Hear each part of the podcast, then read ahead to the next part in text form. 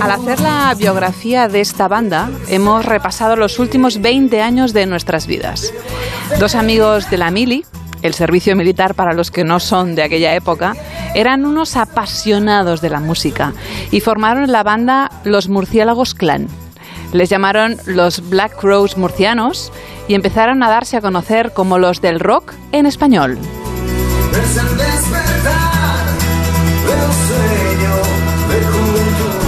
Este verano están de nuevo de gira con su formato dúo acústico. Ellos son M Clan y está con nosotros su vocalista, Carlos Tarque. Hola, Carlos. Hola, buenas, ¿qué tal estáis?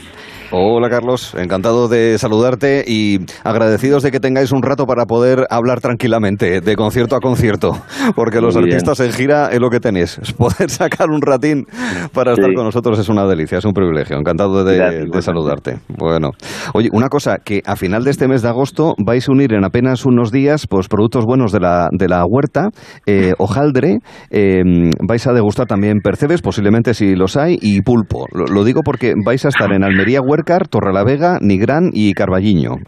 Eh, ¿A Sí, que, a que suena, suena, los destinos suenan bien, pero lo que se puede comer en cada sitio también, ¿verdad, Carlos? Sí, sin duda. Y los kilómetros que hay que hacer entre esos sitios. Sí. También. Sí, la, la verdad es que sí que somos, nos gusta mucho comer también y disfrutamos mucho de estando de gira, que es el ratito que tenemos un poquito de, de ocio pues para degustar productos. Somos grandes conocedores de, de la gastronomía española. Qué suerte. Oye, Carlos, eh, estáis de nuevo de gira, como, como Mm. hemos dicho, eh, en una situación en la que, bueno, ya de todos es conocido, esta situación pandémica. ¿Cómo es ahora, cómo son ahora vuestros conciertos? Porque yo los recuerdo mm, saltando todo el rato Sí. y, y ahora, claro, para vosotros tiene que ser un cambio importante. Sí, bueno, pues hace ya, por suerte nosotros ya el año pasado pudimos de una manera bastante espontánea e inmediata empezar a hacer conciertos cuando se levantó el confinamiento más radical y casi que nos hemos acostumbrado a esta nueva forma, ¿no? Estamos haciendo un formato, eh, bueno, como tú bien dices, saltar no es posible en No, nuestros claro. conciertos, tampoco lo hacemos nosotros en el escenario, estamos haciendo un formato acústico que vamos básicamente Ricardo y yo en el escenario con dos guitarras a veces, eh, otra vez toca en la guitarra yo el cajón flamenco y canto, bueno, eh, es una es un formato que no se pelea, digamos, con el hecho de que el público esté sentado, digamos que es, es- que es más compatible, ¿no? Pero es cierto que echamos de menos, por supuesto, los conciertos eléctricos y lo que todos echamos de menos, Claro. ¿no? La, la soltura de poder estar, bailar, cantar, Mm. bueno, lo que era un concierto de rock, esperemos vuelva pronto. Sin duda, sin duda. Si te parece. Yo soy el que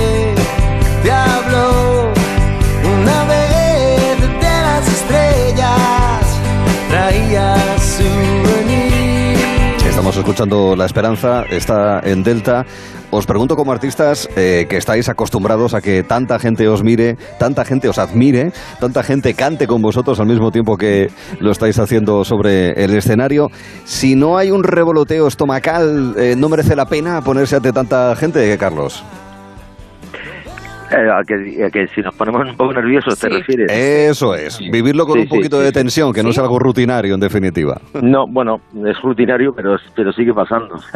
Claro. Son los nervios rutinarios, porque siempre cada concierto es diferente y siempre pues, y, pues está eso de, bueno, pues el- el- el- esos nervios, que no, no es nada negativo, pero sí que tiene que haber, son necesarios, forma parte también del, del- de la montaña rusa que significa emo- emocional salir a un escenario, ¿no?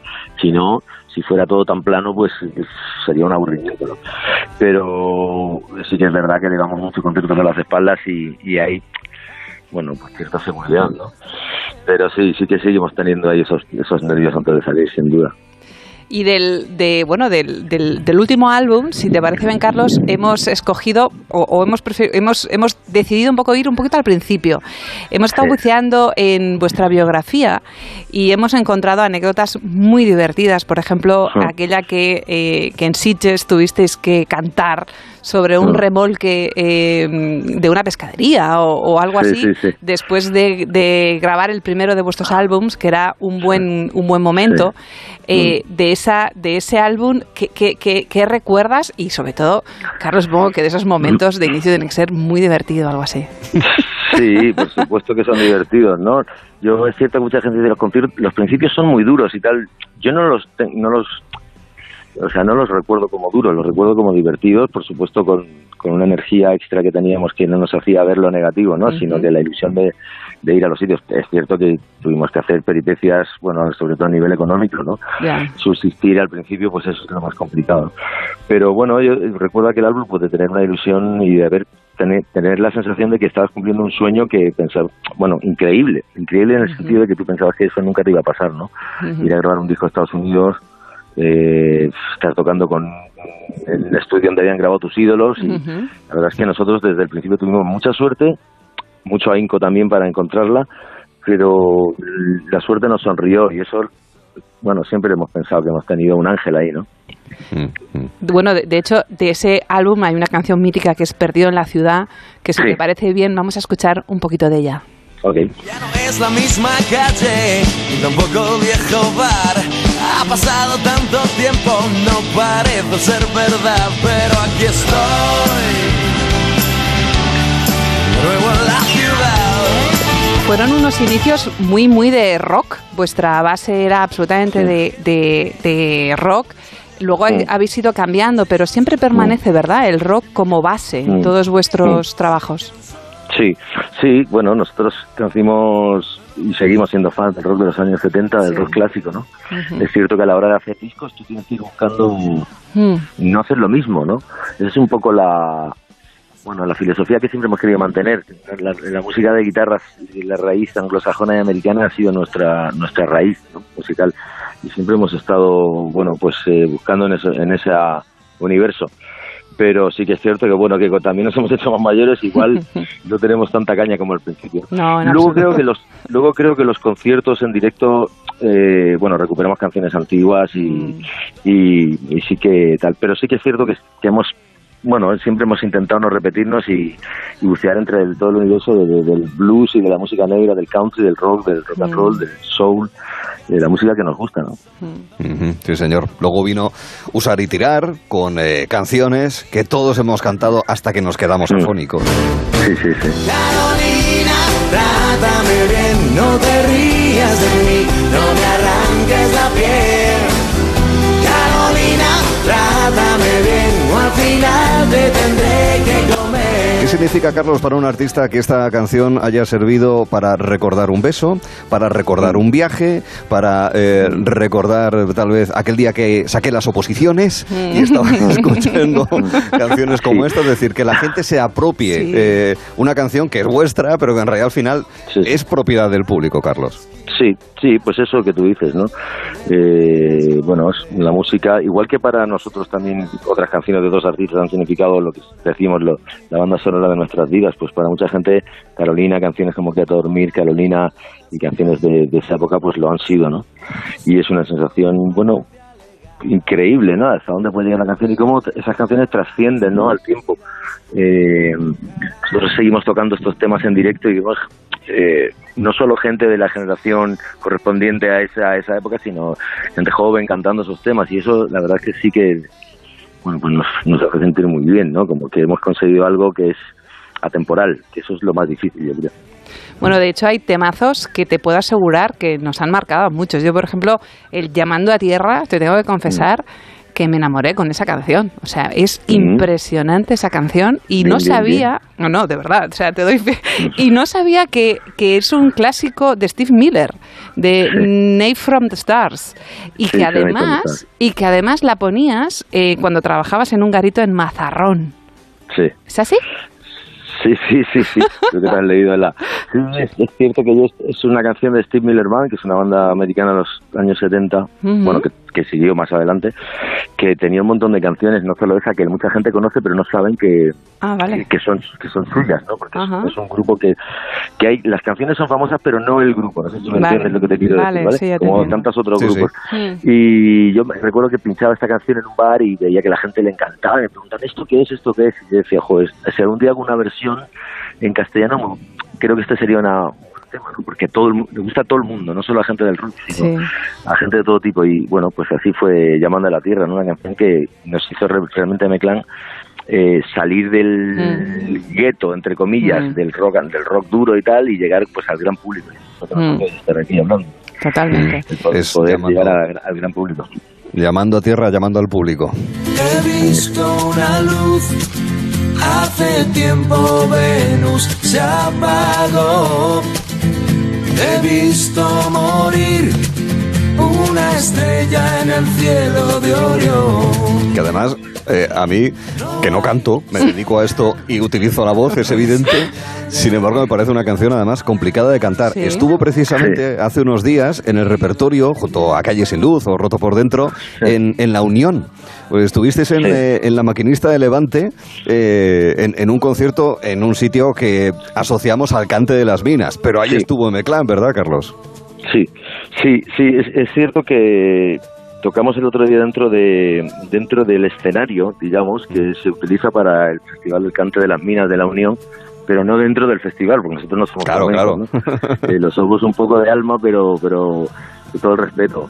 Y es cierto que se utilizó este, digamos, como no se habían hecho fiestas en, en- como en tantos otros pueblos no se han hecho fiestas, utilizaron la, digamos, infraestructura del festival para, para una actuación nuestra.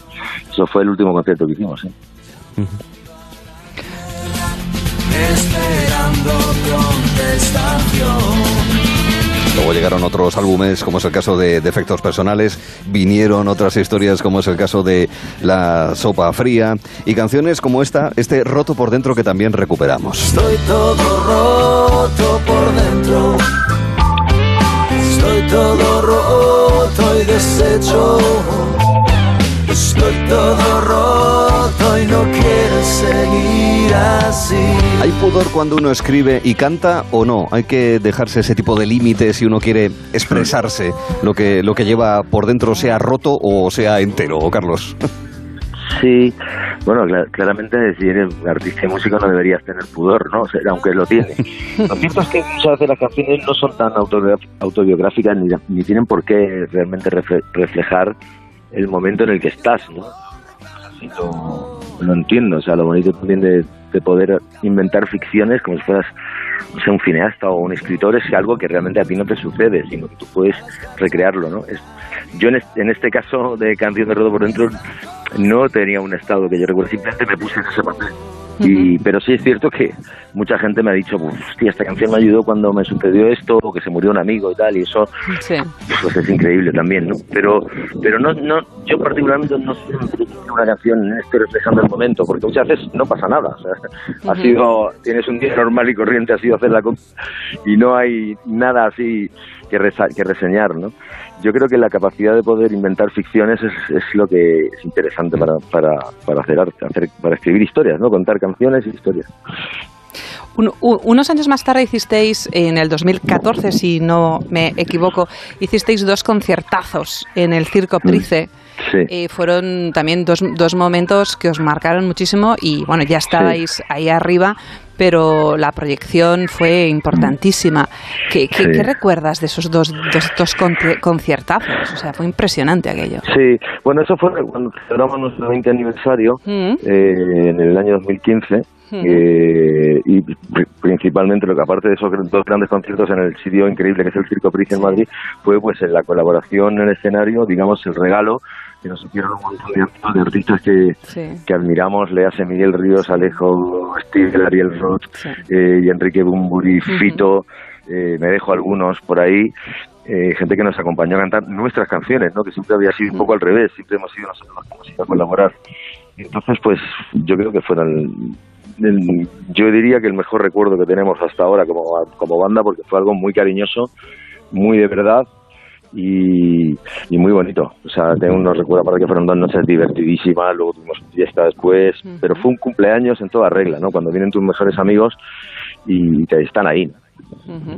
Eso está bien, tener buenos invitados y buenos amigos para ir festejando esa suma de años que no envejece, sino que refresca y que al final no deja de ser una acumulación de experiencias para los artistas, pero también para el público. Público que estará en Huércar el próximo día 21, en Almería, en Torrelavega el día 26, en Cantabria, en Nigrán, Pontevedra el 27, ya el 29 en Ocarbañiño, en Ourense. De ahí esa referencia a productos de la huerta, hojaldre, cántabro, alguna mantequilla en la tierra, Sí. en la terruca, buen marisco en Galicia, Oh, qué bueno. pulpo, pulpo, eh, Carballiño, la referencia del pulpo, bueno, me estoy metiendo en camisa 11 varas, pero es uno de los templos del pulpo gallego, o sea que ahí, ahí nos podemos encontrar con este dúo acústico que es eh, en esta gira M-Clan, con su vocalista, con Carlos Tarque, hemos eh, disfrutado conversación y también las canciones de M-Clan. Carlos, cuídate, un abrazo muy fuerte, buena Os ruta. mandamos un abrazo a vosotros. Gracias. y hasta- Gracias. Gracias, Hasta próxima. adiós. Y ahora nosotros nos ponemos a cantar eh, en modo karaoke, pero nosotros con micro cerrado. Les dejamos a ellos. Escucha mi voz, ¿te parece, querida? Sí, por favor, es preciosa. Escucha mi voz. Escucha mi voz.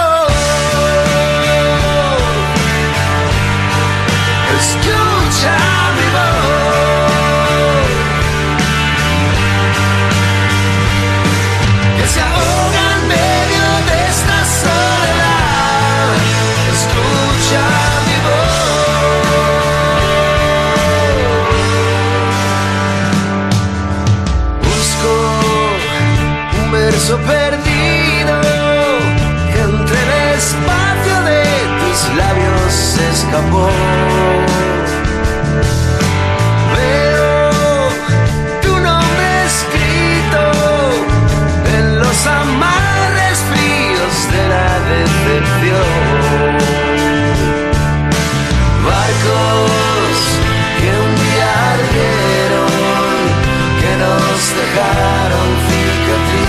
dancing.